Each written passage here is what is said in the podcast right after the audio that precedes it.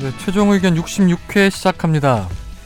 오늘 정현석 변호사님이 쾌차를 다 쾌차를 한 건 아니네요. 예. 아닌데도 제가 왔습니다. 네, 아직 병자예요. 몸은 좀 어떠세요? 많이 안 좋아요. 그런데 이거는 이거는 왜 하신 거예요? 손에 붕대는? 이거 한 대 쳐봐. 이렇게 막을래. 이상민 변호사도 오고 있습니다. 여러분 네. 지금 지금은 없지만 그래서 오늘 드디어 아무도 뭐 별로 완전체. 관심은 없지만 완전체. 아니 그 근황을 좀 설명을 해주셔야 될 것 같은데 이- 지금 3주 만에 오신 아니 거죠? 제가 그냥 넘어갑시다. 그 여기 어떤 분이 청취자 사연에 정현석 변호사님 쾌유 기원합니다. 정 변호사님이 안 계시니 날아갈 듯한 가벼움이 약해져서 조금은 아쉬워요. 야, 지금 뼈가 부러져서 더 가벼워졌어요. 근데 뼈는 그러면 뭐 따로 수술 안 해도 되는 거예요? 갈비뼈가 부러졌는데 네. 갈비뼈가 부러진 건 뭐 많이 경험 있으신 분들 많을 거예요. 이게 그냥 친구들이랑 장난치다가도 좀 부러져요. 아 진짜요? 어, 진짜요? 예. 그런 거 처음 들어봤는데요? 어떤 장난을 아니, 치길래 갈비뼈가- 갈비뼈가 부러져요. 네. 갈비 장난이요. 아 이상민 변호사 왔다. 어. 그래서 혹시 스튜디오가 넓어서 활용하려고 일부러 늦게 오신 아, 거예요? 얘가 아, 동선을 아, 아그 뭐에 갈라 그랬지? 그래서 근데 갈비뼈가 부러지고 모르는 사람도 있대요. 자기가 아, 그래요? 너도 내가 볼 땐 좀 진짜? 부러졌을 것 같아. 근데 갈비뼈가 부러지면 치료법이 없어요. 갈비뼈가 잘못 부러져서 이렇게 내장 기관을 찌르면 수술해야 되고 네. 음, 그게 아니고는 이거는 자연적으로 낮게 놔둬야 예, 되는구나. 그래서 뭐 직사광선 많이 쬐야 된대요.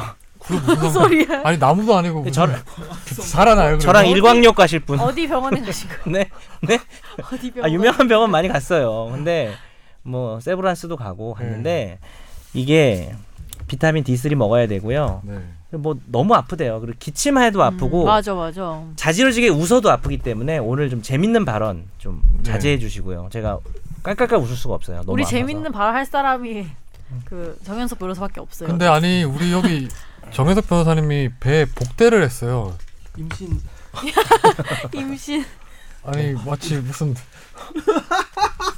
아니 임신 말고 그 홈쇼핑에 아니 형 근데 아재들이 하고 위에 있는 거 같아요. 위에를 왜 벗었어요? 일부러 보여주려고 벗은 거 아니에요 지금요? 무슨 게 뭐예요? 아니 위에 상의를 벗었잖아요 지금. 아 저건 코트라.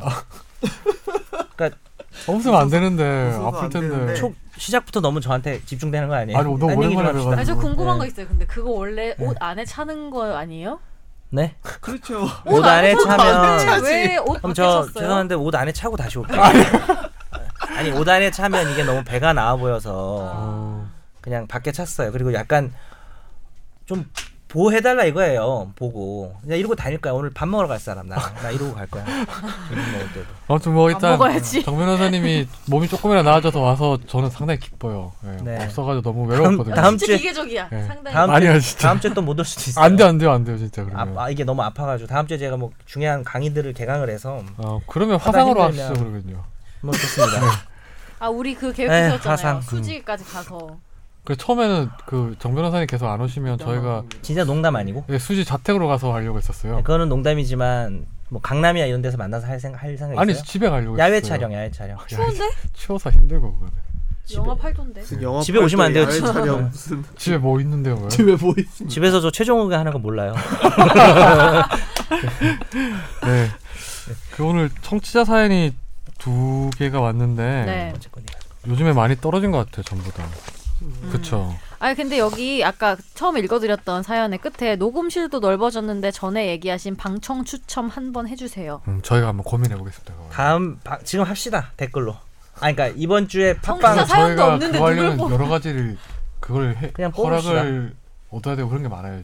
내부 절차상. 어. 기준을 정합시다. AB 형 오세요 다음 주에 AB 형. 뭐야? 혈액형 AB 형. 우리 아빠 AB야 이제. 아빠 오세요. 아우씨. 죄송합니다. 예, 박정우 사장님 화이팅. 네, 일단 확실히 가벼워졌네요. 예. 네. 최종 아니 저, 제가 SBS 사부까지 읽고 있습니다. 참고로. 아 네. 음 청취자 사연으로 넘어가시죠. 그러시죠. 네. 네 안녕하세요 최종 의견 가족 여러분 여러분을 알게 돼서 너무 기쁩니다. 팀에서 가장 연장자면서도 유쾌함을 담당하는 정 변호사님 유머러스하지만 논리 정연하고 요점 파악 능력이 탁월하신 것 같아요. 배우는 제자들은 복 받은 것 같아요. 다른 분들과 대화를 나눌 때 배려심도 느껴져서 참 배울 게 많은 분 같네요. 아, 이상민 변호사님은 박학, 랩, 주식, 게임 등 다재다능해서 좋아요. 핵심만 간파해서 조리 있게 전달해주는 점, 냉정하지만 특정 사안에 느껴지는 따뜻한 가슴과 진정성은 배울 게 많은 것 같아요. 오. 김선재 아나운서는 보기 드물게 순수한 면이 좋은 것 같아요. 가끔씩 해주는 날카로운 질문을 보면 감탄할 때도 많고요. 특히 다른 분들을 배려해주면서 맞장구 쳐주는 걸 보면 따뜻한 사람이란 걸 알 수 있었어요. 권 기자님은 그냥 넘어갈게요. 아, 네. 네, 선재가 넘어가는 게 아니라 이분이 아, 이분이 권 넘어가는 기자님은 거예요. 그냥 넘어갈게요라고 네. 이건 왜 하시죠 이거? 대놓고 이렇게 하는 이건 처음 보네. 친구 아니에요? 음 모르겠어요. 네, 예. 얼마 전 음식점에서 계산을 하려고 하는데 앞에 계신 분이 음식점 점주와 말다툼을 하고 있었어요. 분쟁의 원인은 음식 값인데 손님은 갈비찜 소자 크기를 시켰고 음식점에선 중자 크기를 갖다 줬고 아 재밌다. 어, 세 명이 한 팀이었는데 소자는 두 명이 먹을 수 있는 양, 중자는 서너 명, 대자는 네 명 이상이라고 메뉴판에 적혀 있긴 아, 합니다. 재밌네요, 이거. 네. 추정컨대 음식점에선 당연히 중자를 시킨 걸로 보고 세 명이 왔으니까. 네. 어. 중짜 크기를 다 먹긴 했는데 음식값을 지불할 땐 소자를 시켰고 중자 크기인지 몰랐다고 했어요. 이럴 때는 문자 네? 같은 숫자를 어떻게 소위 말하는 3인분 같은 2인분이잖아요. 네. 네. 지불해야 할까요? 소자는 3만 5천 원, 중자는 5만 원인데 갈비찜이라서 별거 아니라 생각하실지 모르겠지만 갈비찜에 TV 모니터나 옵션이 다른 대- 자동차를 대입하면 상당히 심각한 문제라는 걸 알 수 맞아요. 네, 안 있습니다. 그래도 오늘 좀 갈비뼈가 부러져서 갈비 얘기 좀 그만하라고 갈비찜? 첫 번째 사연부터 갈비찜이네요. 이게 좀 그러네.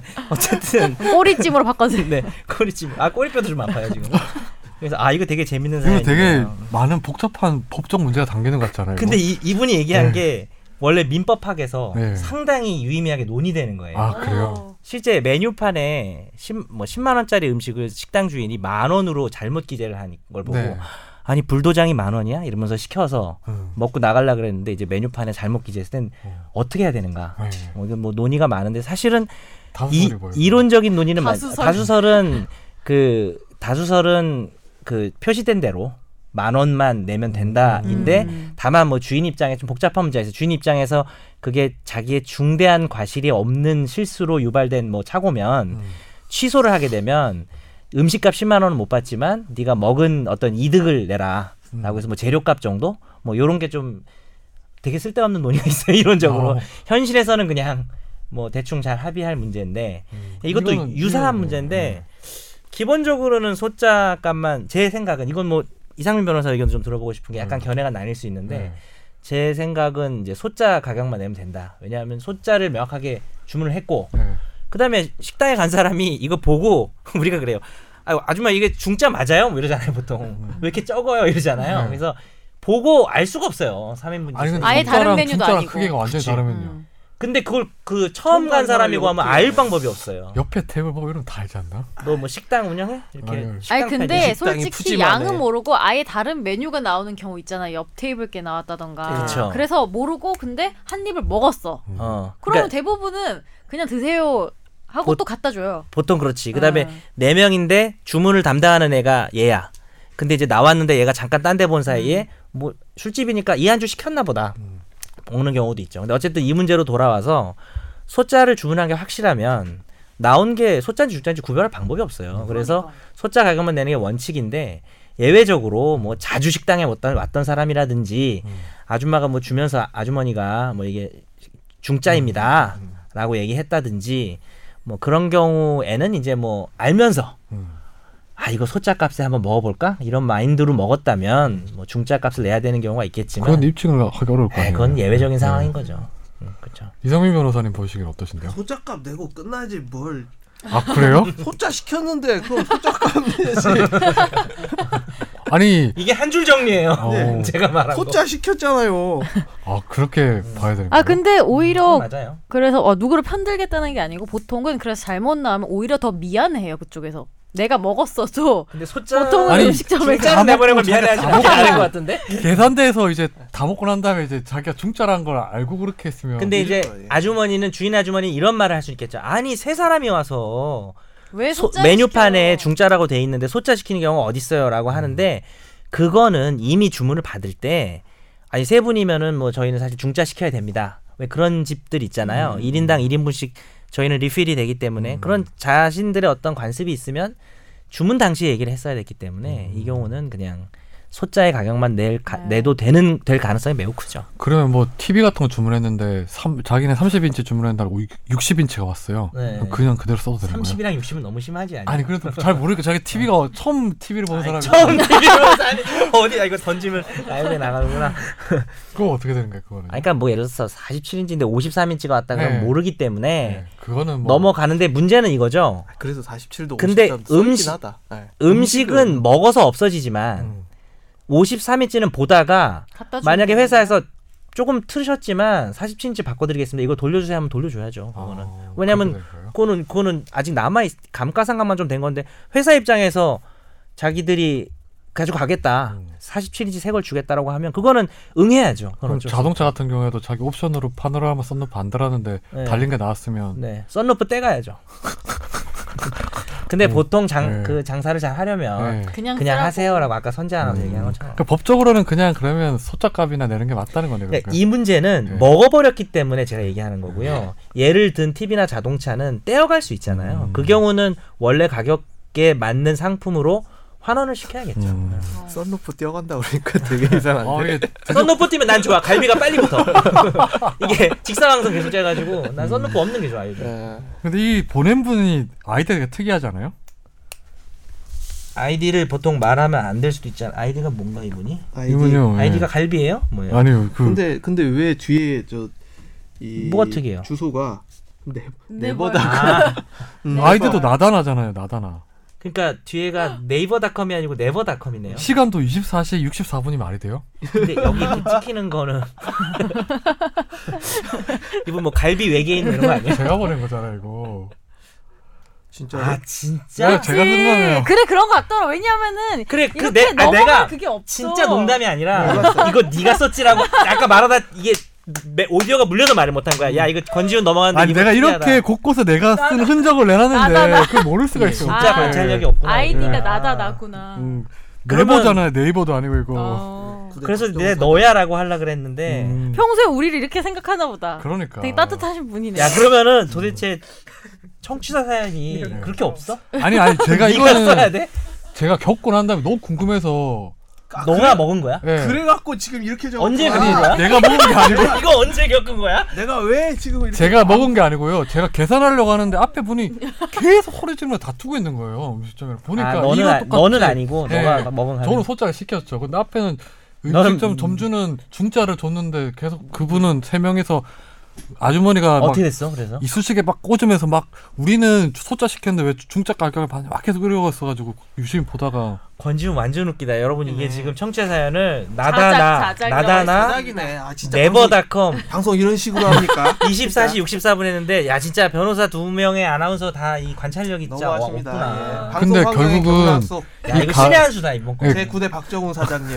야 그럼 칭찬도 뭐 좋다 말았잖아. 네가 칭찬하면 뭐야 이게? 그러게요. 아니 내가 생각하는 게 제일 중요하죠. 어떻게 아 나 이거 생각하느냐. 액자 만들려고 했는데 논리 정연하고 요점 방 탁월하다. 사장님 예. 보도- 근데 이거 사장님은 어떻게 됐어? 그래서 결국은 한참을 다투다가 뒤에 사람들이 기다리니까 소장을 받았는데 저는 사실 중짜 값을 내야 된다고 아, 생각했었거든요. 이유는 이유는요. 아니 제가 많이 보기에는 중짜랑 소자 가게 완전히 확연하게 달랐고 그랬어. 음. 그래서 30인 30인치 60인치 얘기하는 거야. 그러니까 그렇죠. 그리고 그분이 알고 먹은 게 확실해 내가 보기에는. 네가 사연 내고 여기 참여하는 게 아니 어딨어. 진짜 그분 알고 먹었다니까 왜 내가 알고 봐도. 먹었다고 단정하는 거야. 아까 그래서 입증이 어렵다 그랬잖아. 네. 네가 증인을 했어야 되네. 그렇죠. 그래서 결국은 저분이 소장만 내고 했는데 저분이 갈비찜이 나온 이후 표정이 밝아졌다라든지 이런 증언을 했어야 되는 오인지끼리 거야. 수고수고 했다든지. 어. 중중중 이런 얘기를 들었다든지 중중은 뭡니까?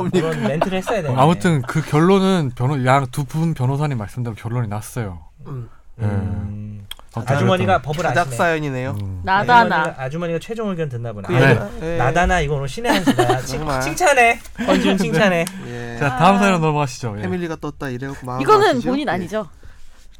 본인 어, 아니죠? 이건 아니에요. 예. 이거는 정확하잖아요. 이거. 아 맞아. 그리고 원래 아이들 안 읽잖아. 네. 근데 뭐 아이들 읽는 게 음. 아이들이 이상했어. 일부러 읽고 24시 64분 이상하지 않느냐. 음. 예. 아, 천재다, 안녕하세요. 천재. 시골이 절대 아닌 창원광역시 승격 법률화를 대상인 100만 명품 도시 창원시에 살고 아, 있는 그런데. 최종 의견 애청자이자 블랙핑크 로제 팬인 파스타라고 합니다. 예, 반갑습니다. 네. 블랙핑크 활동이 마무리됐다고 하시네요. 최애한대요. 아. SBS를 최애하신대요. 네.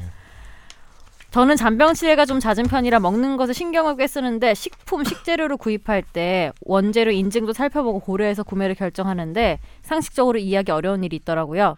1번은 제조원과 유통 전문 판매원이 다른 경우입니다. OEM 같은 거라고 볼 수 있겠는데요. 대기업 브랜드를 달았음에도 제조사는 전혀 알지 못하는 다른 곳인 경우가 빈번하더라고요. 경영 효율화를 이루 기존의 생산 라인을 분산해서 만, 분사해서 만든 것일 수도 있고 공장만 매각해서 원래 만들던 방식과 동일하게 생산한 것일 수도 있겠지만 처음부터 OEM 방식으로 했을 수도 있잖아요. 소비자 입장에서 이런 것까지 다 알 수 없으니 그리 좋다고 생각되진 않습니다.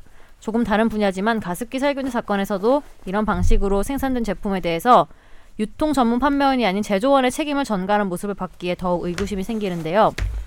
유통 전문 판매원과 제조원이 다른 경우 제품에 문제가 있을 경우 책임 소재는 어디에 있을까요?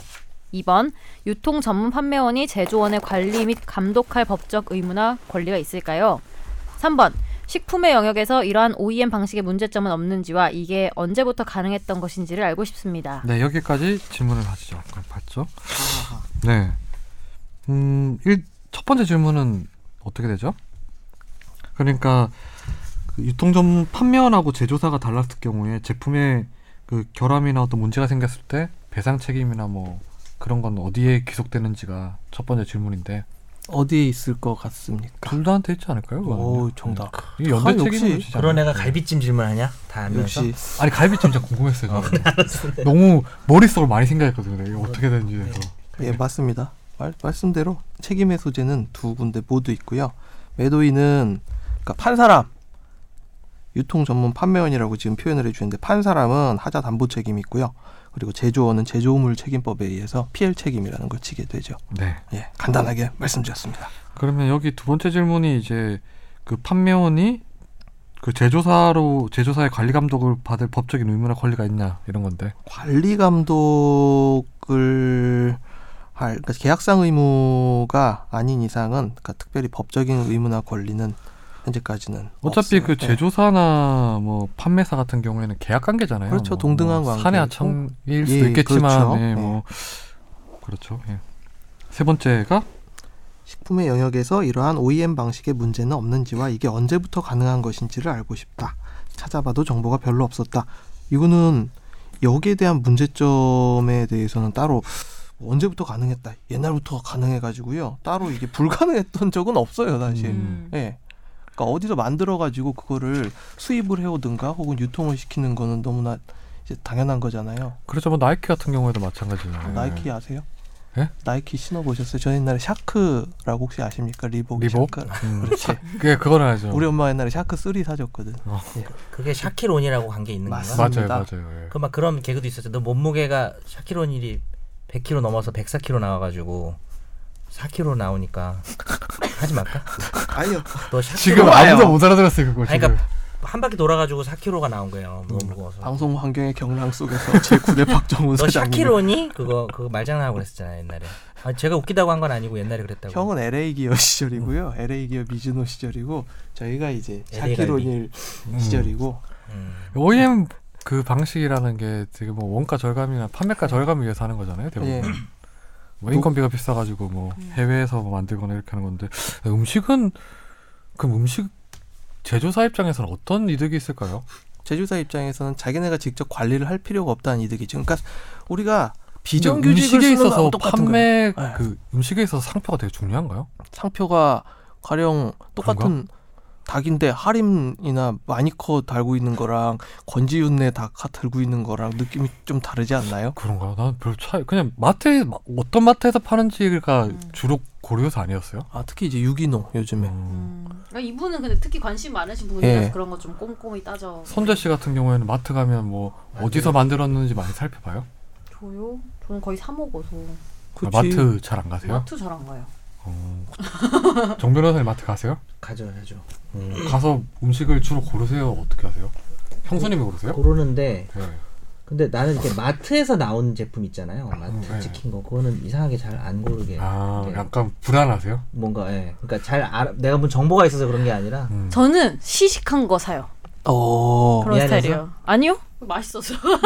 아 많이 아, 나도 그래요 시식. 어, 시식한 게 맛있더라고 거의. 네. 근데 그 그래서- 시식은 참 아직까지도 이렇게 당당하게 먹기가 좀 약간 어색하지 않아요? 난 그렇던데. 밥 사갖고 가지고 드시는 맛있는, 박공기 맛있는 거 향미 증진제 많이 들어가면 맛있고 L 글루타민산 나트륨 들어가면 맛있고 뭐 순서대로 먹고 이 변호사님은 마트 많이 가시죠? 마트 예 많이 갑니다. 요즘에 또 혼자 제일 사시니까 많이, 많이 갈것 가실 것 같아. 같아. 네. 혼자 이제 금요일 날 주로 이제 퇴근할 때 들려가지고 꾸적꾸적 사가지고 뭐 집에 와서 좋아하는 어떤 그 상표를 보고 사시는 거예요? 언양 불고기 그 지역명이잖아.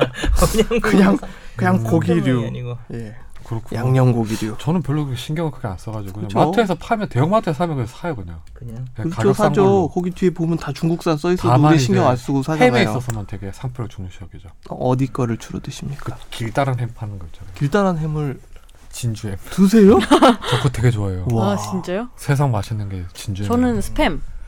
난 천하장사. 아니 천하장수 좋아했어요. 저. 음 저는 그, 그런 소세지 맛보다 스팸이 더 맛있어요. 맥스봉 스팸이 짠 거. 맛있지.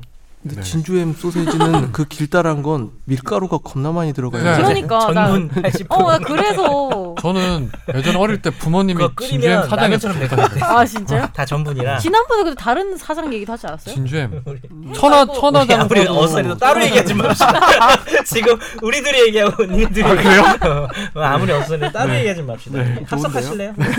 둘이 오셨나요? 네. 뭐 오늘 청취자 사연은 청취자 사연은 여기서 마무리하고 음, 화재 판결은 네, 오늘도 이제 정현석 변호사님이 복귀를 하면서 저희 화재 판결 다시 살아난 거죠. 제가 복귀를 안 할 때도 화재 판결을 선정해드리긴 했었죠. 아, 그렇죠. 그러나 이제 시간 관계상 네. 못하셨던 것 같아요. 그러면 오늘 첫 번째 화재 판결은 뭘로 할까요? 어, 대리기사 폭행 음, 네. 의사인 분이 대리기사를 폭행한 우리 사건이었죠. 김선재 아나운서가 음, 소개해 주시죠. 그것도 은근히 재밌 뭐 마지못겐 죄송하지만 상당히 재밌는 사건이었어요. A씨는 지난해 7월 10일 오후 11시 40분께 자신의 차를 운전하는 대리운전 기사가 자신이 생각하는 대로 운전하지 않는다는 이유로 화를 내며 욕설을 하고 휴대전화로 뒷머리 부위를 3회 때린 혐의로 기소가 됐는데 대전 고등법원 제1형사부는 구의 특정 범죄 가중 처벌 등에 관한 법률 위반 혐의로 기소된 A씨의 항소심에서 무죄를 선고한 원심을 깨고 징역 6개월 집행유예 2년을 선고했다. 또 알코올 치료 강의 40시간 수강도 명했다. 재판부는 다 읽을까요? 네. 재판부는 피고인은 수차례 음주운전으로 처분받은 전력이 있고 대리기사 수차례 시비를 해 한 차례 기소유예를 받은 전력이 있다면서 전과를 고려 안 할 수가 없나 봐요. 그죠? 운행 중인 운전자에 대한 폭행은 자칫 대형 교통사고로 이어져 다수의 인명피해와 재산상의 손해를 야기할 위험이 있어서 엄벌이 필요하다고 판시했다. 네. 근데 궁금하네요. 이거 1심에서 왜 무죄를 선고했을까요? 어, 그게 좀 특이해요. 그래서 제가 사건 경위를 좀 알려드릴게요. 뭐 간단히 이 피해자분이 대리기사잖아요. 고소장에 이렇게 썼어요. 현장을 떠나 아, 처음에 그 피해자 운전 중인 나의 뒤통수를 휴대전화로 세 번 정도 쳤다라는 말은 계속 처음부터 끝까지 했던 말이고 그 고소장에서는 현장을 떠나, 떠나서 다시 대리 운전 업무를 시작하려는데 갑자기 치아가 내 이빨 송곳니 하나가 어이없이 파절됐다라고 썼었어요 고소장에는. 어, 그뒤 여기를 때는 뒤통수를 때는데 그러니까 근데 잘 들어봐요 이게 좀 특이해요. 뒤통수에 눈이 튀어나오는데? 뒤통 좀 맞은 것 같은데 오늘 그렇지 않아요? 그런 어, 눈이 좀 못 나온 것 들어봤어요? 같은데. 어, 너무 세게 치면 튀어나오잖아요. 튀어나온다는 게 뽑힌다는 거예요. 뭐 말하는 거예요? 눈 알이 튀어나온다고요. 진짜요? 네. 어, 쓸데없는 얘기 그만하시고요. 처음 그 들어봤는데. 경찰 경찰에 와서는 현장에서 대... 야그 얘기에 관심 갖지 마. 눈알이 지금 내가 이거 예. 튀어나와. 있는데 아 뒤통 진짜요? 눈알 타는 얘기를 왜 관심을 가져? 인터넷에 검색을 해보세요. 그럼 상민이는 뒤통수 되게 많이 맞은 거야? 어, 지금 눈 뒤통수 튀어나왔는데 너무 좀? 심하게 맞으면 눈 알이 튀어나와요. 아, 그러니까 정말. 튀어나오는 정도가 뭐 아, 니 아예 튀어나온다고요. 뽑힌다는 말이에요. 네. 지금 말씀을 하시는 분께서 토요 모닝와이드 뉴스를 이제 앞으로 맡게 되실 그래서 겁니다. 이제 너무 나왔을 예. 때는 이마를 다시 쳐서 뒤- 눈알 집어넣는다고 하더라고요. 아니요 들고 됐냐? 병 들고 병원 가야 돼요. 네. 알았어, 뭐- 알았어. 아, 눈이 이렇게 밖으로 나온다고 안구가 돈이야? 아 진짜요? 안구가 나온다고. 네네네. 안고 나올 수 있어요. 네, 아, 있어요? 있어요. 그러니까 그럼 가서 넣으면 돼요 다시. 그거 들고 가서 수술해야 돼요. 프로레슬러 중에서도 예, 뭐 베이더라는 선수가 이거. 싸우다가 이렇게 빅한뭐 빅터 한슨인가 하는 선수하고 이렇게 빡 싸우다가 눈알이 폭 튀어나와서 그걸 다시 눈으로 확 집어넣었어. 그래서 실명이 70% 실명이 됐어요. 그런 케이스가 아, 실명은 있습니다. 되는데. 아, 일단 이거 네. 찍어 주시죠. 되게 근데, 끔찍하다. 근데 솔직히 이 얘기가 더 훨씬 관심이 가요. 그걸, 하던 걸 그걸 잊어버렸어. 들고 가는 게너 네, 이거 일단 사유 읽어주세요, 변호사님. 웃기게 보면 웃긴데 잔인하게 보면 정말 네. 잔인하네요. 아이고 어떡해. 어. 죄송합니다, 정치자 네. 여러분. 그래서 그랬는데 경찰에 와서는 현장에서 대리비 2만 원을 받고 가려는데 이빨이 부러졌다. 네. 그리고 검찰에서는 대리비 2만 원을 받고 인근 편의점에 가서 시그램 소다수를 마셨다. 음. 톡 쏘는 소다수를 마시니 이 사건 치아에 따가운 느낌이 들었다. 그래서 왜 이러지 하면서 치아를 만졌더니 뚝 하고 부러졌다. 오. 치과에 가보니 이것은 외부 충격에 의한 것일 수밖에 없다라고 어. 말했다. 이렇게 좀 달라져요 진술이. 그다음에 원심에서 원심 법정에 와가지고는 처음에는 대리비 2만 원을 받고 전민동 쪽에 와서 픽업 촬영을 하려고 하는데 자꾸 잇몸에 안 좋은 느낌이 들어서 보니까 갑자기 순식간에 벌어지고 좀 있더니 나중에는 집에 가니 입안에 아. 이 사건 이빨이 굴러다니고 있었다. 그리고 계속 좀 말이 바뀌네. 아, 음. 말이 바뀌긴 했어요. 근데 마지막 최종적으로는 소다수를 마시면서 잇몸에 자극이 와서 확인하니 흔들려서 소다수를 마실 때까지만 해도 부러진 상태는 아니었지만 해- 어, 두, 부- 두 시간 정도 있다가 집에 들어갔더니 완전히 떨어 나- 나가서 입안에서 굴러다녔다고 얘기를 했고요. 음. 기본적으로 이분이 뭐라 그랬냐면 오른쪽 송곳니인데 잘 들어봐요. 음. 오른쪽 송곳니인데 이 사람이 조수석 뒤에 탔어요. 음. 그 저 손님이 음. 그 의사예요 이 사람이. 근데 뒤에서 욕설하고 이러니까 때리니까 음. 왜 때리냐고 계속 쳐다보면서 피하다가 음. 급제동을 해서 입을 핸들에 부딪혔대요. 음. 거기에 이상한 점 뭐예요? 그럼 핸들이 오른쪽이라고 했죠. 그치. 이쪽으로- 아 역시 음. 지은이는 정말 아까 문제도 잘 내고. 아니 근데 그런데 그러니까 오른쪽 송곳인데 이쪽에 있는 손님이면 음. 이쪽을 바라봐야 되기 때문에 이쪽 아니면 정면이잖아요. 근데 왜 하필 오른쪽 송곳이냐라는 음. 등등의 이유로 무죄가 나왔어요. 폭행도 안 한 것 같다. 아, 그러니까 휴대폰으로. 폭행 행위가 없었다는 이유 이유네요. 그게 그러니까. 1심이었어요. 아. 근데 2심에서는 사실 휴대폰으로 세 번 때린 폭행에 대해서는 그, 그 사실만큼은 일관되게 얘기하기 음. 때문에 유죄가 나왔다는 얘기지 송곳니가 부러진 뭐예요? 이게 상해잖아요. 네. 상해 결과에 대해서는 여전히 무죄가 나왔어요. 음. 이 사건. 그러니까 너무 이분이 말이 왔다 갔다 하니까 음. 기본적으로 우리 이제 대리기사분들 정말 힘들게 일하는데 이 음. 운전자 폭행이 상당히 위험하잖아요. 네, 형량도 높잖아요. 예, 비교적에. 네. 특가법에 의해서 음. 처벌되는 상당히 무거운 범죄이기 때문에 이 의사 술 취한 의사는 100번 잘못했죠. 네. 근데 결과를 어디까지 책임을 지울 것인가의 문제에 있어서 1심에서는 폭행 자체가 의심스럽다. 2심에서는 휴대폰으로 세 번 때린 건 맞는 것 음. 같다. 그런데 이빨이 부러졌다는 거는 그다음에 이제 이 사- 판결문에 그 이 사람의 폭행으로 이루어진 것 같지가 않고 게다가 이분의 병원 기록을 보니 어, 이빨에 문제가 있었어요. 아. 치아의 균열들이 있었어요 예전에 치료를 그래서 여러 가지 이유로 상해의 결과만 책임을 지지 않게 되는 그런 그래서 집행유예 판결이 나온 그런 사건이었습니다. 뭐 합의가 안 된 모양이에요 일단 이 네. 사건. 아. 합의가 안 돼서 150만 원 공탁하셨더라고요. 음. 네, 그럼 다음 화재 판결 넘어갈까요? A 씨는 올해 4월 성북구의 한 아파트에 사는 B 씨의 집에 찾아가 현관문 우유 투입구에 휴대전화를 쥔 손을 집어넣었다. 당시 집에 있어 이 장면을 목격한 B 씨는 이를 사진으로 찍어 경찰에 아니 이건 도대체 신고했다. 어떻게 올해 얼마나 집어넣으면 사진을 찍힐 수 있는 거죠, 이거는? 그걸로, 마침 예. 신발을 신으려고 했겠죠. 우유 투입구에다가 그 기구 집어넣어가지고 그럼 집 뭐 훔쳐- 터는 네, 예, 집 그건 터는 아는데. 방식이 굉장히 네. 유명했죠. 아니 이게 뭐 순식간에 일어난 일일 텐데 이 사람이 어떻게 사진을 찍었을지 그게 그러니까 음. 두 야, 사람은 재밌다. 같은 일을 하다가 알게 돼 20년가량 친분을 맺었으나 돈 문제로 사이가 멀어진 것으로 전해졌다. A씨는 재판에서 이전에 B씨 집안에 넣어둔 편지가 잘 전달됐는지 확인하려고 손을 넣었다며 자신의 행위를 법에 어긋나지 않은 정당 행위라고 주장했다. 하지만 서울 북부지법 형사 4단독 박지정 판사는 주거침입 혐의로 기소된 A씨에게 벌금 50만 원을 선고했다고 6일 밝혔다. 재판부는 사건의 경위, 범행 수단과 방법 및 결과 A 씨가 B 씨와 연락을 취할 수 있는 다른 방법을 찾지 않은 채 범행을 저지른 것 등에 비춰볼 때 정당 행위로 볼 수 없다고 판단했다. 예. 그 뭐 주거침입죄라는 게 사람이 사는 집에 침입한다라고 돼 있어요. 그렇지. 근데 이제 이게 뭐 오성과 한음도 아니고 이 주먹이 대감의 주먹입니까 뭐 이런 거 있잖아요. 손이 침입했네요. 어, 손이 진입 그 똑같잖아 거의. 근데 최근에 그런 사건들은 있었어요. 성범죄 목적으로 성범죄를 저지르진 않았지만 이렇게 얼굴을 그러니까 예, 그래서 원룸 같은데 이거 되게 밤에 공부하면 무서운 판결이에요. 특히 여성분들 남자 공부해도 무섭긴 한데 이 반지하 같은데 이렇게 보면 창문 있잖아요. 거기 이렇게 고개를 쓱 내민 거 이게 주먹이 아니야 얼굴을 얼마나 무서워요. 그러니까. 이게 주거침입죄가 되거든요. 그게 왜 그러냐 하면 주거침입죄의 성립 여부를 따질 때는 주거의 평원이 깨어졌는가 주거는 내가 사는 집이잖아요. 누구 외부로부터 침입받는 것으로부터 완전히 보호가 돼야 되는 주거권 뭐 이런 그런 개념인데 얼굴만 들어와도 무섭고 게다가 그 사람이 나쁜 목적을 가지고 있는 게 어느 정도 입증이 된 거죠. 음, 그렇죠. 그래서 주거 침입죄가 됐는데 이 경우 좀 애매한 사건이긴 하죠. 뭐 주먹이 근데 들어온 이건 좀 이해가 안 되는 게 음, A 씨가 본인 때문에 금전적 피해를 본 게 B 씨인데 네. 통상 B 씨가 A 씨를 찾아다니지 A 씨가 B 씨를 찾아다니 않을 텐데 이 사람은 본인이 손해를 주고 B 씨를 왜 찾아왔을까요? 그래서 하여튼 예리하다. 어, 네. 그래서 그게 궁금해서 네. 판결문 원문을 받아서 제가 읽어봤는데 네, 기사보다 판결문이 짧아요. 내용이 너무 없어서 음. 내가 이거 뭐 할 말이 별로 없. 좀 재밌는 뒷얘기가 좀 있으면 해드리려고 그랬는데 저도 알 수가 없고요. 음. 근데 이제 기- 그래서 뭐 여러 가지 드러난 뭐 정황이 뭐 2심까지 갈, 갈 음. 수도 있을 것 같아요.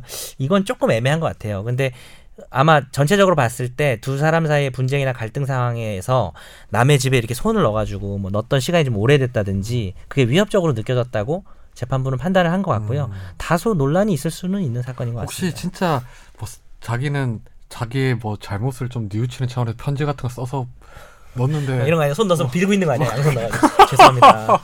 이런 거면 안 됐겠지. 두 손 두 손이 다 들어가가지고 이렇게 네. 음. 빌고 있거나 아니면 뭐 약속해 뭐 이런 거. 그러면은 옛날에 왜 거기에 뭐 장난으로 벌레 놓고 이런 거 있었잖아요.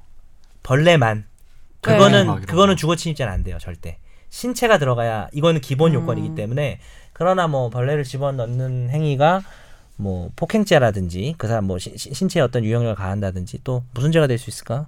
뭐 그 무는 벌레고 독성 이 있고 하면 뭐 그걸로 어떤 걸 요구했다든지 하면 협박죄나 뭐 폭행죄는 재물 가능할 수 전개는 안 있겠네요. 돼요. 그 글쎄 좀 애매한 것 같아요. 뭐 집에 화장실에 깃조라미가 다 들어가 있어 서 화장실 못 쓰면 그 정말 정말 되게 창의적이다. 아예 그런 상태가 되면 그래서 사연을 보내시는 화장실에 거예요. 귀뚜라미를 창의적이 넣는 그 때문에. 요즘에 귀뚜라미가 아니라 뭐더라? 그 뭐 막 벌레 나오는 곱등이, 거지. 곱등이. 아 곱등이야 제일 무서워 제일 싫어하는 곱등 근데 원래 만약 곤충이나 뭘 집어넣어도 얘를 우유 투입구에 손을 집어넣고 음, 곤충을 푼다면 그건 주거침입 되는 거 아니에요? 그럴 수 있죠 그거는 나쁜 목적이 명확하고 신체가 들어왔으니까 그러면은 거기 안에 있던 우유를 훔쳐가면요. 손을 넣어서. 그러면은 뭐 주거침입이랑 절도죠 야, 우유 투입구를 막으세요. 저희 집처럼 인테리어 아 공사를 우유 하면서 투입구가 있어요? 옛날 집이니까 저희 아. 집은 거의 그런 그러니까 없어요. 87년도 거 집이니까 없긴 한데. 인테리어 공사하면서 막았습니다. 네. 얼마 안 하더라고요. 결론은 이게 좋네요 막는 게 제일 막으십시오. 그럼 잠글 수 있잖아요. 갈비찜은 그치, 손자고요. 잠글 수 있지. 예, 갈비찜은 근데 손자고. 그럼 우유를 못 받잖아. 응? 잠그면 우유를 못 받지. 우유- 우유를 요즘 우- 걸어 놓죠. 우유를 아. 받아 먹는 사람이 요즘 많나요? 저는 회사에서 녹즙. 받아 먹어요. 녹즙 그런 거 풀무원. 계시죠? 저도 우유 받아 먹어요 여기서 우유 드시는 분 있어요? 저는 저는- 요거트. 저 장이 제가 서 키가 안 컸어요 그 그게 네. 무슨 말이에요? 갑자기 슬프다 그 분해 효소가 없어서 우유 먹으면 설사 이런 사람이 있어요 어.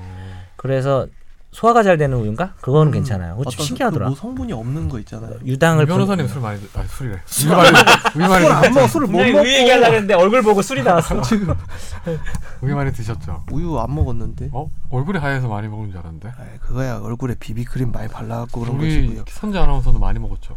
저는 우유 좋아해요. 흰 우유. 음흠. 어. 네. 무슨 맛 들어가 안 있는 우유 먹어요. 별로 안 좋아해요. 저지방 우유 좋아하십니까? 고지방 좋아하십니까? 뭐 음식 먹을 땐 저지방이에요 무조건. 그게 무슨 차이가 있어요? 저지방하고 고지방. 뭐. 지방이 적은 차이가 약간 있잖아. 네, 담백하고 음. 밍밍해요. 예, 밍밍하죠, 밍밍. 막 저지방 우유랑 피자 먹고 이러면 소용없어. 빅, 빅맥이랑 저지방 콜라 먹으면 뭐하니. 저는 그냥 고지방 먹어요. 맛있는 거.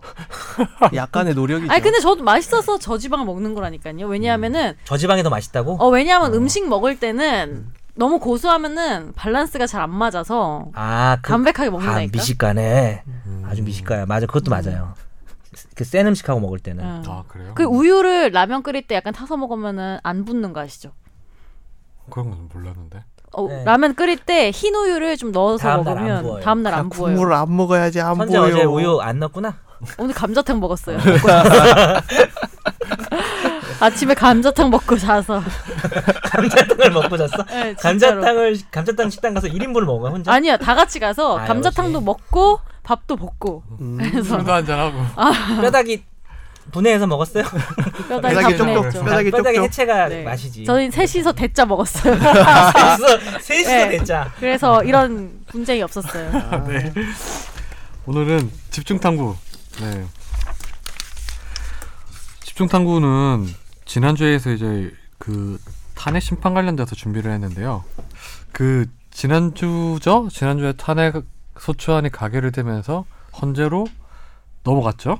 건재학 바쁘시더라고요, 예, 주말에도. 이제 본격적인 심리를 시작했는데 아이지 아직까지- 그분들도 예. 구조 변론을 한 건 아니고 뭐 이제 내부적으로 절차가 시작되고 사건 번호까지 부여가 됐죠. 2016 헌나일 예. 예. 헌나가 뭐죠? 헌나가 탄핵 심판을 의미하는 거고요. 2016년에 시작된 음. 탄핵 심판 사건 첫 번째라는 네, 아, 그렇죠. 어. 뜻입니다. 우리나라 헌정사상 2004 헌나가 일, 처음이었죠. 헌나 사건이 두 번 딱 있는데요. 네. 이번이 음, 두 네. 번째입니다. 그렇죠. 예. 음, 일부에서는 뭐 헌법재판소에서 왜 탄핵 심판을 하냐 뭐 이런 식으로 뭐 얘기 질문하시는 분들이 있어요. 왜냐하면 좀 나라마다 차이가 있으니까. 예.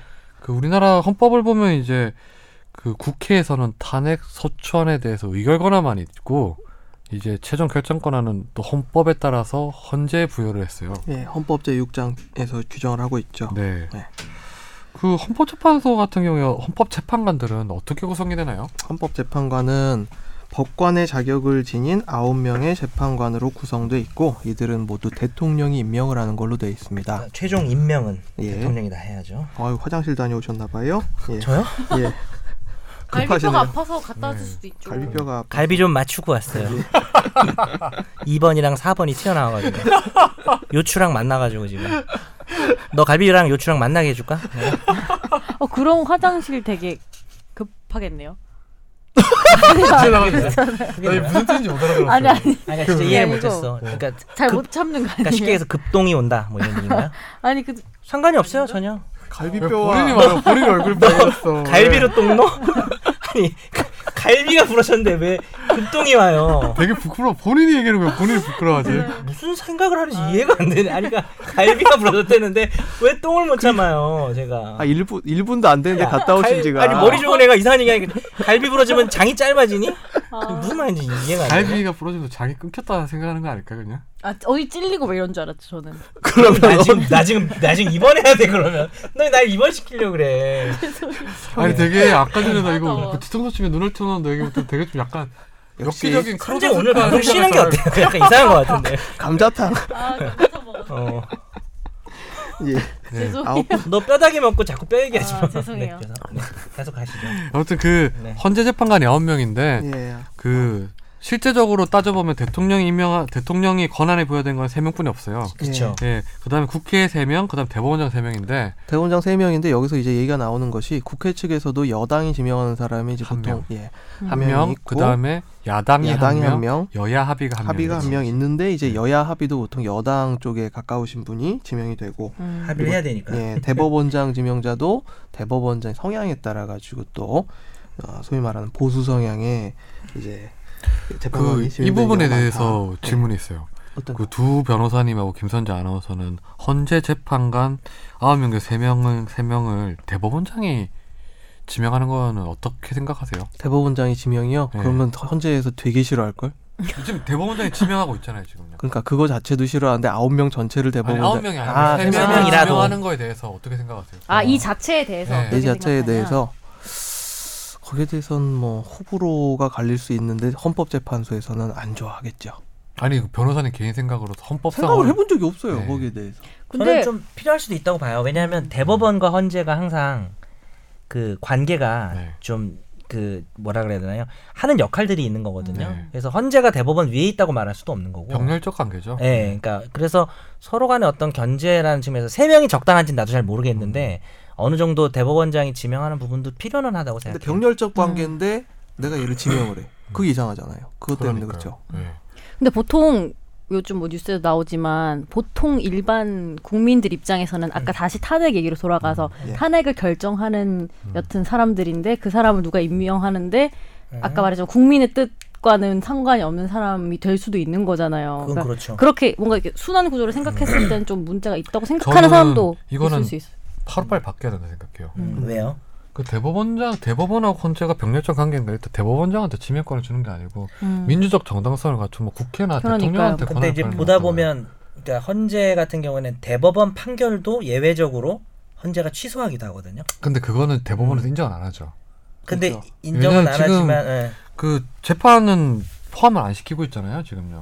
그런데 네. 지금 이 예, 헌법재판소 재판소는 포함이 안 되잖아요. 맨날 싸우는 내용이죠. 1987년도 헌법이고 그러니까요. 우리가 그런 네. 거에 대해서 크게 생각을 안 하고 예. 만들었어요. 다만 이제 이런 생각은 있어요. 굳이 대법원이 장이 지명한다는 문제를 떠나서 전체적인 임명 절차가 국민의 뜻이 반영될 필요는 있다고 생각하는 네. 게 헌법재판소의 원래 역할이 법률의 타당성을 논하는 그 다- 그러니까 대법원은 상당히 보수화될 수밖에 없는 게 있는 법을 가지고 음. 어떠한 적용과 네. 판단이 옳은지를 판단하는 거지만 헌재는 법이 문제가 있으면 바꿔야 되는 기- 바꿀 수 있다고 말하는 기관이기 때문에 뭐랄까 좀 진보적인 성향이 저는 좀 필요하다고 생각하거든요 대법원보다는 어, 그렇죠. 그렇기 때문에 국민의 뜻에 모든 것을 국민의 뜻에 따라서 할 수는 없죠 사법기관이 네. 그러나 지금보다는 국민의 뜻이 좀 반영되는 구조로 임명이 되는 게 네. 필요하다고 생각해요 아무튼 요거는 사실 헌재랑 대법원의 관계를 봤을 때도 예를 들어서 그럼 대법관을 헌재 소장이 세 명을 뭐 이렇게 할 수 있다는 거 하면 뭐 병렬적 관계를 볼 수 있는데 이거는 임명만 옛날에 놓고 보면. 대법원이 상위 기관이라는 그렇죠. 대법원이 전제하에 옛날에 이렇게 있었던 옛날에 만들어진 대법원이 법이라서 예. 네. 헌법재판소 재판관들 안 쳐줬단 말이에요. 그렇죠. 대법원 맞아요. 재판관들이 네, 예. 대법관 떨어지면 대법관 떨어지면 이제 가면 거기 가는 근데 뭐 그런 지- 걸로 생각을 지금은 해요. 그렇진 바뀌었죠. 않잖아요. 지금 네. 그렇지 않진 않은데 그런 게 네. 지금까지 남아 있는. 근데 지금은 아마 그게 대법원이랑 헌재 얘기를 들어보면 옛날에 뭐 2000년 초반까지는 그런 인식이 지금도 사실 대법관들 갖고 있을 거예요. 있어요. 음. 없다고 근데 못 합니다. 헌재는 자기들이 위라고 또 생각하고 있어요 왜냐면 2004년에 이제 노무현 전 대통령 탄핵 때부터 시작해서 어 진짜 헌재가 상당히 권한을 보면 더 큰 권한을 갖고 네, 있잖아요 대법원보다 그렇죠 예. 이렇게 막 되게 대법원에서 좀 지휘관계를 흔들리더니 뭐 수많은 위원이나 간통 이제 사회에 큰 영향을 주는 것에 대해서 헌재가 네. 위원이나 간통이요 아니 간통 위원님부터 시작해서 네.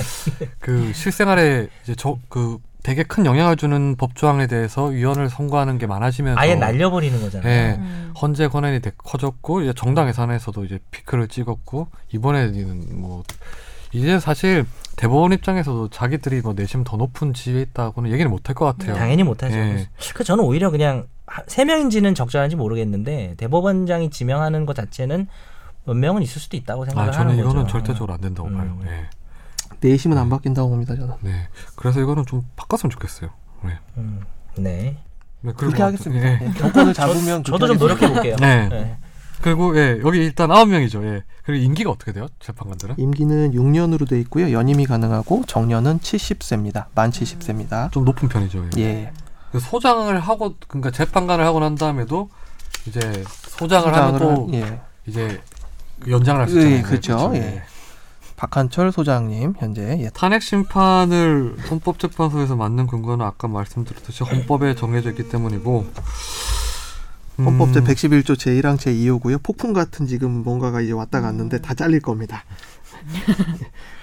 헌법 제 113조 1항을 살펴보면 헌법재판소에서 법률의 위헌 결정, 탄핵 결정, 정당 해산 결정, 헌법 소원에 관한 인용 결정을 할 때에는 재판관 9인 중에 6인 이상의 찬성이 있어야 한다. 9인 네. 중에는 제가 집어넣은 거고요. 예. 다시 얘기해 보세요. 예. 뭐 뭐뭔지 법률의 위헌, 법률의 위헌, 법률 탄핵- 날려버리는 거죠. 예, 법을 날려버리는 것이고 탄핵의 대- 결정, 지금처럼 대통령 날려버리는 거죠. 예, 대통령 기타 고위공직자에 대해서 탄핵을 네. 하는 것 그리고 정당 해산 결정 우리가 통, 통합진보당 통진당이 사건에서 있었죠. 봤었고요 헌법 소원에 관한 인용 결정 아, 네. 이거는 이제 공권력이 어, 공권력을 이제 취소해 달라든지 자기한테 네. 재판관 이거지. 5인 이상이 아니라 6인 이상입니다. 그러니까 과반수가 아닌 거죠. 예, 그리고 재판관이 8명, 7명만, 6명만 남아 있어도 여섯 명 무조건 6명 이상. 네. 그렇죠. 그러니까 예를 들어서 재판관 다섯 명이 위원 의견이고 네 명이 합헌이라 하더라도 그 위원이 아니라는 거죠. 그렇습니다. 사실 우리가 지금 당연히 탄핵을 해야 된다는 생각이 지배적이어서 그렇지 지금 나온 내, 내용들은 전부 상당히 큰 일들이에요. 네. 법률을 날려버리고 고위공직자 그냥 날려버리는 굉장히 거기 음, 때문에. 보수적인 거네요. 그러면은. 근데 근데 왜냐하면 이건 어쩔 수 바꾸는 없어요. 거니까. 어, 예, 육인이 예. 이거를 단순 가반수로 예. 해도 뭐 안 될 건 없지만 음. 이거는 6인이 합리성이 있는 저는- 거죠. 저는 그건 어, 합리성이 이거 있다고 자체가. 법률의 위헌 결정이란 게 그러니까 국회에서 아, 그러니까요. 정, 당성을 확보한 국회에서 만들어낸 법률이 그 이거는 어려운 이제 절차를 통해서 헌법에 없는 어긋난다고 그냥 하는 거니까 사라지는 거예요. 그 규정이나 이게. 그러니까. 그렇죠. 네. 그리고 해외에서 탄핵이 어떻게 되냐 이것 좀 차이가 많아요 사실. 궁금해요. 해외에서는. 예. 그 미국 같은 경우는 어떻게 탄핵이 되죠? 미국 같은 경우에는 거기는 상원과 하원이 있잖아요. 네. 예. 하원에서 탄핵 발의를 하고 상원에서 결정. 음. 통과를 시키는 예, 결정시키는 그런 절차로 이루어지는데 미국의 탄핵 사례를 좀 조사를 해봤더니 지금까지 세 건이 있더라고요. 네. 17대 옛날에 링컨 대통령이 암살된 후에 대통령직을 승계한 17대 앤드루 존슨 대통령이라는 분이 있는데 어, 음. 1868년 어, 굉장히 역사가 오래됐어요. 예, 이 당시에 아, 공무원 임기법을 위반했다는 혐의로 탄핵 소추가 되었는데 상원에서 아주 아슬아슬하게 부결이 되었습니다. 네. 67표면 가결이 되는데 66표가 탄핵 찬성으로 아, 거의 나와가지고요. 복면 가왕이네 이거. 죽다 살아났네요. 그러네요. 네. SBS 거 죄송합니다. 얘기해줘. 아, SBS 죄송- 거. 나 SBS K-팝 스타 정말 좋아요. 근데 요즘 맨날 그거 보고 맞아 저도. 재밌는 것 같아요. 저는 어. 음악 예능 통틀어서 K-팝 스타가 최고라고 저는 생각해요. 이번에 보고 옛날부터. 처음 봤는데 유진이 노래 진짜 잘하지 않아요? 그게 그 친구 말고요. 저저저 저는 유진이가 제일 그 좋아요. 기타 치는 친구 있잖아요. 어, 네네네. 아 소은? 저기 소은? 성은이 성은이 그 아 성은 이성은 그 미국에서 온 음. 친구. 걔 너무 특이하죠. 걔 되게 순수함의 결정체인 것 같아요. 기타를 진짜 잘 걔도 쳐요. 나 그게 나도 그 둘이 제일 좋아요. 네, 그렇게 유진이랑. 미국에서 오신 워터게이트 사건을 예, 좀 그거 너무 말씀드리려고 아시죠? 하는데요. 성은이도 지금 탄핵 줄 37대 잘 알고 왔나? 리처드 닉슨 대통령 많이들 알고 계시죠? 이분이 워터게이트 사건 딥스롯 알고 계실 겁니다. 음. 네, 많이들 디트롯. 딥스롯 민주당 진국위원회 사무실을 도청을 했던 워터게이트 사건 사실 그 당시에 리처드 닉슨 대통령은 굉장히 압도적인 지지율로 당선이 됐거든요. 예. 그런데 거짓말을 했다는 것이 밝혀지면서 위증, 사법방해, 권력남용 등 사유로 탄핵이 소추되어서 탄핵안 표결 직전에 스스로 사임을 했죠. 그리고 탄핵 소추 상태에서 사임을 했던 거죠. 네. 네. 빌 클린턴은 네. 빌 또 클린턴은 상원에서 부결됐죠. 예, 모니카 레인스키 지퍼게이트라고 해서 98년도 20년 전 얘기가 됐네요, 벌써. 아이고. 그러니까 미국과 우리나라 큰 차이점이 미국에서는 사법 기관이 끼릴 여지가 없어요. 네. 그러니까 국회에서 결정을 하는 거죠. 그러니까. 상원과 하원이 모두 예. 있으니까요. 예. 그 상원 하원 상원 같은 경우에는 각 주마다 두 명씩해서 100명 정도 되잖아요. 예. 네, 네. 하원은 뭐 한 500, 500명 좀 안 되죠. 네, 450명 정도 예. 되고요. 예. 그래서 좀 그게 가장 큰 차이가 있더라고 보니까 이게 우리나라 같은 경우에 탄핵 심판 절차를 헌재에 부여한 건데 독일에서는 그렇게 한다면서요. 예. 독일 우리 우리 헌법재판소법이 네, 그러니까. 독일 거를 따온 거 아닐까요? 근데 독일에서는 한 번도 없대요. 절차가 시작된 적이. 우리나라가 뭐 지금- 잘못한 사람이 없나 어, 보죠. 우리나라 우리나라- 역사를 쓰고 있는 거네. 아, 그래서 저 항상 통진당 같은 경우에도 해산 절차도 해외에선 자 그렇게 찾아 21세기 찾아보기 없는 근데 그 독일에서 아니 우리가 만든 건데 그게 써먹었어? 막 이런 거의 이런 상황이 야, 었 쟤네- 독일에서 써먹네. 옛날에 2차 세계대전 끝나고 난 다음에 한 번 했었는데 우리나라 21세기에 그런 일이 일어날 줄 몰랐대요. 음. 그래서 아 더군다나 그래서 21세기에 사례집을 헌재에서 막 발간하고 우리 세계에 나가가지고 음. 그렇죠. 뭐 네. 모범 우리가- 모범 우리가 사례 이렇게 뭐 발표하고.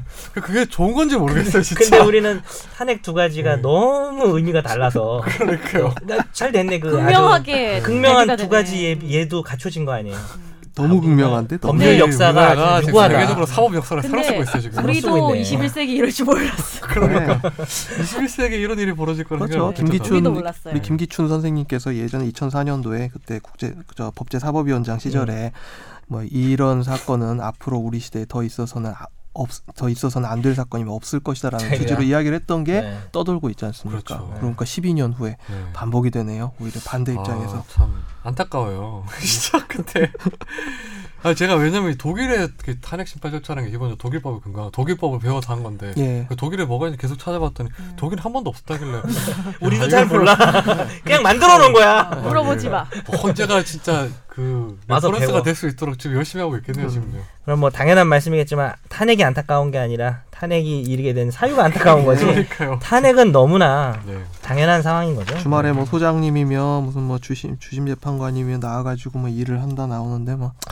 제가 직접 뉴스를 전했었습니다. 아 그러게요. 모닝 와이드 주말도 없이 주말. 예, 네, 전해봐요, 음. 와이드. 다시. 탄핵 심판 절차는 형소법을 준용하게 돼 있는데 형법- 형사소송법. 네. 예. 그거라 그렇다면 그러면 뭐 예를 들어 재판 절차를 할 때 증인을 부르고 뭐 그렇게 해야 된다는 얘기예요? 어떻게 되는 거예요? 원칙적으로는 그러한데 이제 여기에 대해서도 왈가왈부가 있거든요. 그러니까 네. 민사소송법에 관한 법령을 준용하되 탄핵 심판의 경우에는 형사소송법에 관한 법령을 일부 준용하는 걸로 해석을 하느냐 아니면 탄핵 심판에 관한 절차에서는 그냥 네. 오리지널 형사소송법이 100% 준용되는 걸로 해석을 하느냐 여기에 대한 논의도 있습니다. 그러니까 후자에 대한 에, 입장이 조금 다수설인 것 같긴 한데요. 그러니까 형사소송법 어떠신데요? 문의 문 문의라고 하면 좀 말이 없나? 규정 내 그 국어상 예. 그냥 후자에 대한 견제. 왜냐하면 민사소송을 준용한다. 이 경우 탄핵 심판은 형사소송에 관한 법률을 준용한다니까 뭐 준용할 수 있다라거나 일부에 대해서 준용한다가 표현이 안 돼 있다면 그냥 저는 그냥 형사 그 다수는 아니에요. 형사소송법 그냥 저만 적용되는 걸로 보는 게. 근데 통상한데 형사소송법과 형사재판 같은 경우에는 뭐 피고인이 부인을 하면 다 증거로 채택을 안 하잖아요. 네. 그, 리고 이런 거 있어요. 형사소송법도 민사소송 절차랑 또 준용 뭐 유사한 부분이 겹치는 부분이 있긴 있는데 이제 그거는 지금 여기서 논의가 아니고. 근데 이 부분에서는 왜냐하면 그 예를 들어 그럼 박근혜 대통령 다 부인할 건데 그럼 다 조사할 수 없지 않냐? 헌재도 그러니까요. 그러면 뭐 그거에 대해서 뭐 좀 이렇게 자기가 채택할 건 채택할 수 있지 않냐고 하는데 그러니까 이 방대한 증인들을 문제만. 예, 증인들의 진술 조서들이 이제 넘어올 텐데 네. 그거를 다 부인을 하면 그 사람들 이론적으로는 싹 불러가지고 다 진정성립. 그러니까 진정성립이라는 게 내가 말한 대로 쓰여져 있다. 내가 조사를 받을 때 이야기한 대로 적혀 있습니다. 뉘앙스가 다르지 네. 않게 그 진술을 다 받아야 되거든요. 근데 그런가 그게 과연 헌재에서 할 수 있느냐인데 네. 그렇게 해야 될까요? 어떻게 될까요? 근데 선별적으로 이게 되게 중대한 사안인데 그렇게 선별적으로 하려고 하지 않지 않을까요? 근데 저는 해야 된다고 봅니다. 어떤 식으로 왜냐- 이마- 그만큼 중차대한 결론을 내려야 되는 것이라면 그 절차도 정말 하나의 추호의 저 기스가 음, 나지 않게 그러니까. 근데 네. 이제 해야 되지 않을까 싶어요. 오해하지 마셔야 될 거는 지금 저도 동의하거든요. 네. 이러면 절차를 그렇게 할 필요가 있다라는 얘기지 범죄를 결론 짓는 절차는 아니잖아요. 음. 네. 형사소송은 범죄를 결론 짓는 절차고 그래서 네. 그래서 형사소송 절차가 엄격한 거잖아요. 그래서 음. 뭐 무죄 추정이라든지 네. 무슨 뭐 그런 명확한 증거가 있어야만 유죄 판결이 나오는 형사소송 절차에 그 내용까지 가져올 필요는 없다. 탄핵이라는 결정을 내림에 있어서 범죄를 확정 지을 정도의 어떤 심증을 갖출 필요는 없다는 거는 또 오해하지 마셔야 될 것 네. 같아요. 근데 재판관 판단이. 그거는 되게 법조인들의 기본적인 생각인데 네. 음. 사실 일반 국민들이 접근하게 보면 탄핵 지금 사유가 대부분 범죄로 보이잖아요. 다 범죄잖아요, 실제로. 사실은 예. 이렇게 말씀해 보세요. 네. 네. 그러니까 이제 그게 지금 그 말대로 하면 이제 대법원 예를 들어서 사법부의 판단, 건재의 판단이 다를 수 있다라는 게 이제 다 법조인들 그렇게 생각하잖아요. 네, 헌재는 그렇죠. 뭐 그게 다 그건 통설이에요. 예. 그래서 그렇게 생각하시면 안 돼요. 법- 범죄에 있어서 무죄 판결이 나와도 얼마든지 탄핵이 될 수 있다라는 거죠.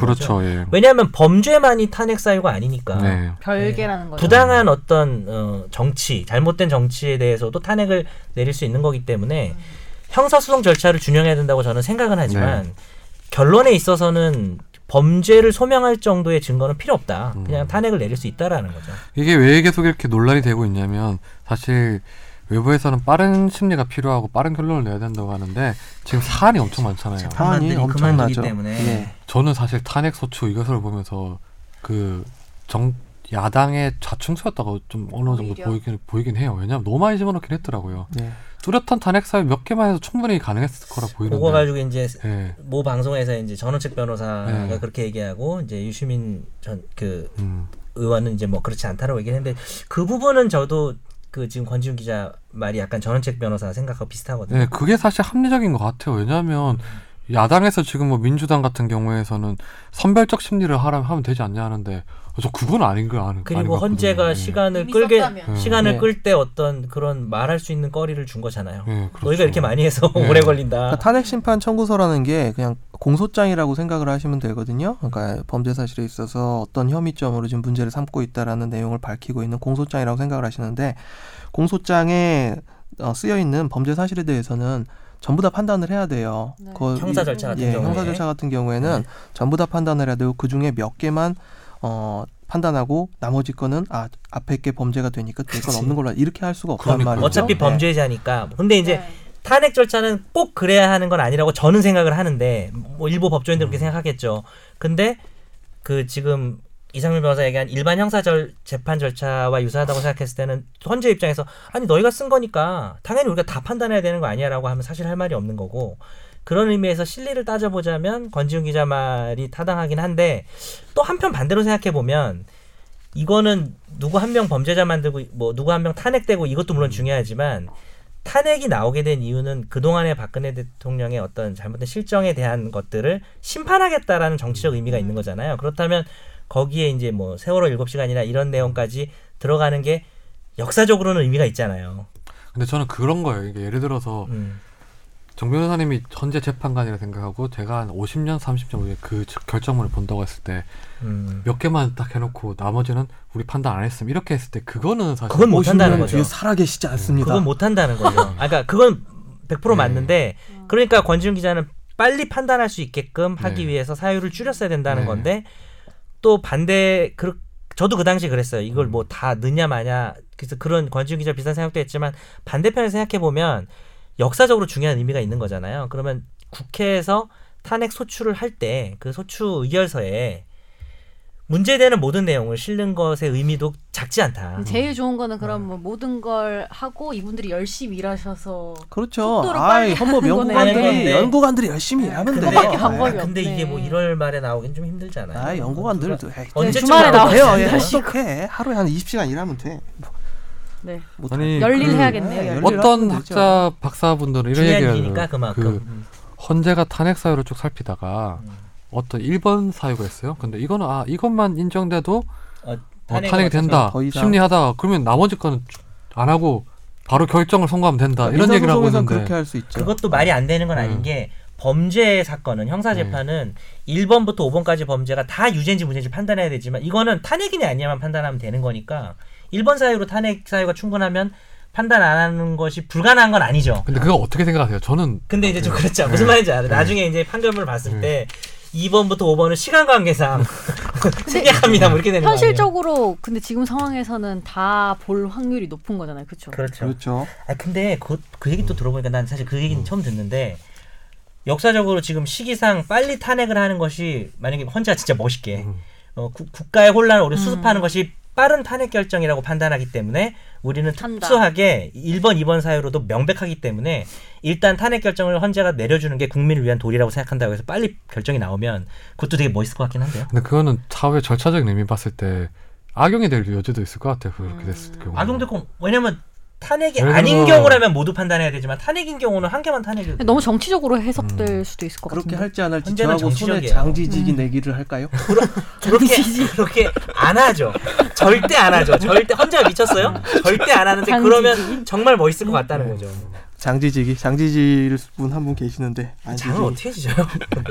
그게 뭐 뜨거운 된장 끓여- 이런 말하는 끓여서. 장이에요?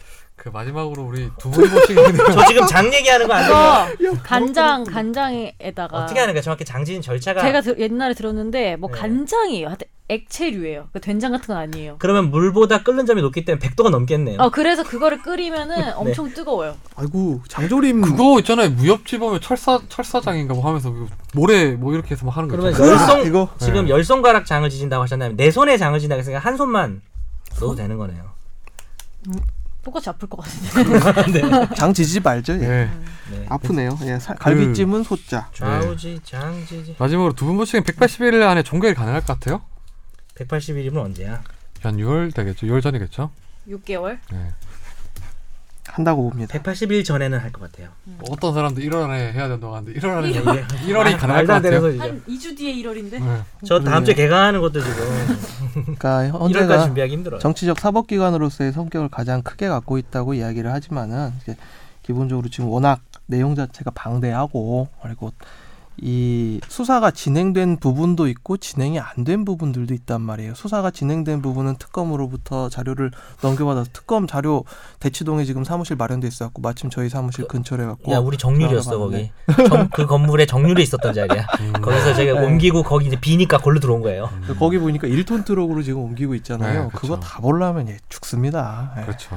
그래서 어, 시간 오래 걸려요. 그런데 그런데 그럼 이제 이정미 재판관이 그만둔 게 3월이었나? 이정미 재판관이 3월이고 박한정 소장 1월이에요. 예. 그러니까 박한철 소장은 뭐 어쩔 수 없고 이정미 재판관 그만두기 전에나 나올 건지 근데 한편으로 또 박한철 소장님이 그만두 그만 그러니까 임기가 만료되더라도 후임이 정해지기 전까지는 계속 할 수 있다는 또 얘기도 나- 나오고 있긴 그럼 합니다. 음, 좀 네. 소장은 새로운 그만- 해석 아니에요? 그만- 그러니까 새로운 해석인데 소장만 이것도 그만둔다는 있다고. 거야? 그러면 해석. 그거 나 처음 듣네 그러니까 마치 그 조합장 이제 선거 하기 전까지 음. 예, 조합원으로 내려오는 것처럼? 음, 임시지위 이렇게 유지하듯이 그렇게는 안할것 그런 식으로 그런 견해도 있습니다. 근데 전례가 있잖아요. 전례 같은 경우에 다 그만뒀잖아요. 그럼. 네. 근데 이런 역사적인 사건을 본인이 결정을 내리고 싶은 생각도 있지 않을까? 그러니까 이런- 보수적이고 뭐를 떠나서 이런 사건을 통해 가지고 되게 발전하는 거예요. 그러니까 지금 아까도 말씀드렸지만 1987년도 헌법에서 이런 사정을 감안하고 그렇죠. 헌법재판소법을 만들어 놓은 건 아니란 말이에요. 아무도 몰랐다고 한다. 그렇죠. 그런데 실제로 이제 적용을 해보니까 떡 삐걱삐걱거리는 부분이 발생을 하고 그거를 실제 어떻게 이쁘게 실현을 해나가는지가 결국 법체계의 네. 발전이라고 할 수 있습니다. 우리 정 변호사님은요. 그러니까 뭐 그러니까 언제까지 나올 것 같냐? 네, 마무리.